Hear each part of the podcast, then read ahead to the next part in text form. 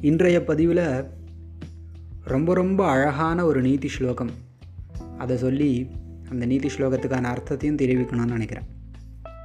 கச்சன் பிபீலிகோ யாதி யோஜனானாம் சதான்யபி அகச்சன் வைனதேயோபி. பதமேக்கம் ந கச்சதி அப்படின்னு ஸ்லோகம். என்ன அர்த்தம் அதுக்கு? கச்சன் பிபீலிகா பிபீலிகானா எறும்பு. கச்சன்னுனா நகர்ந்து கொண்டு இருக்கக்கூடிய பிபீலிகா எறும்பு. Moving ant. இது யோஜனானாம் சதான்யபி யோஜனை அப்படிங்கிற சப்தத்திற்கு ஒரு டிஸ்டன்ஸுடைய மெஷர்மெண்ட் அர்த்தம். எயிட் டு நைன் கிலோமீட்டர்ஸ் தூரத்தை ஒரு யோஜனை தூரம்னு தமிழ்லையும் சொல்கிறது உண்டு பிரசித்தமான பதம் தான் இது.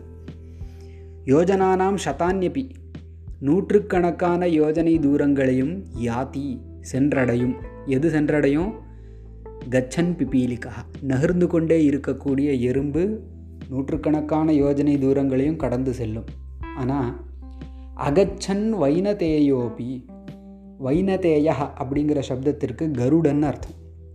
பெருமாளுடைய வாகனம் கருடன் இருக்கார் இல்லையா? அவருடைய அம்மாவுக்கு வினதான்னு பேர். அந்த வினதாவினுடைய பிள்ளைங்கிறதுனால வைனதேயா அப்படின்னு கருடனுக்கு பேர். இதை மாதிரி அம்மாக்களுடைய பெயரை வச்சு பிள்ளைகளை கூப்பிடுறது சம்ஸ்கிருத வாங்மயத்தில் அதாவது சான்ஸ்கிரிட் லிட்ரேச்சரில் ரொம்ப ரொம்ப பிரசித்தம். ஒரு உதாரணத்துக்கு லக்ஷ்மணனை நிறைய இடத்துல சௌமித்ரிஹின்னு வரும். சுமித்ரையினுடைய பிள்ளைங்கிறதுனால சௌமித்ரி.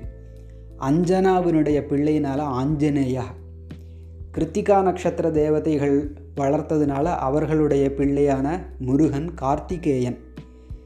கங்கையினுடைய புதல்வனாக இருக்கிறதுனால பீஷ்மரை காங்கேயன்னு கூப்பிடுறது உண்டு இப்படி அம்மாக்களுடைய பெயரை வச்சு பிள்ளைகளை கூப்பிடுறது ரொம்ப பிரசித்தம் புராணங்களில் இத்திஹாசங்களில் சம்ஸ்கிருத வாங்மயத்தில். இங்கே வந்து வைனதேயகாங்கிற சப்தத்தினால வினதாவினுடைய பிள்ளை அதாவது பெருமாளுடைய வாகனம் கருடன் சொல்லப்படுறார். அந்த கருடனே ஆனாலும் அகச்சன்னு நகராமல் ஒரே இடத்துல இருந்தால் பதமேக்கம் நகச்சதி. பதம்னா அடி. ஏக்கம்னா ஒன்று ஒரு அடி கூட நகச்சதி முன்னேறாது. நகர்ந்துட்டே இருந்தால் எறும்பு கூட நூற்றுக்கணக்கான யோஜனை தூரங்களையும் கடந்து செல்லும். நகராமல் உட்காந்துட்டே இருந்தால் கருடனே ஆனாலும் ஒரு அடி கூட நகர முடியாது. இங்கே பார்த்தீங்கன்னா கம்பேரிசன் எறும்பு இருக்கிறதுலே ரொம்ப சின்ன பிராணி. அது கூட முயற்சி இருந்தால் ரொம்ப தூரம் கடந்து செல்லும். ஆனால் முயற்சி இல்லைன்னு சொன்னால் மிகவும் சக்தி வாய்ந்த அதாவது கருடன்.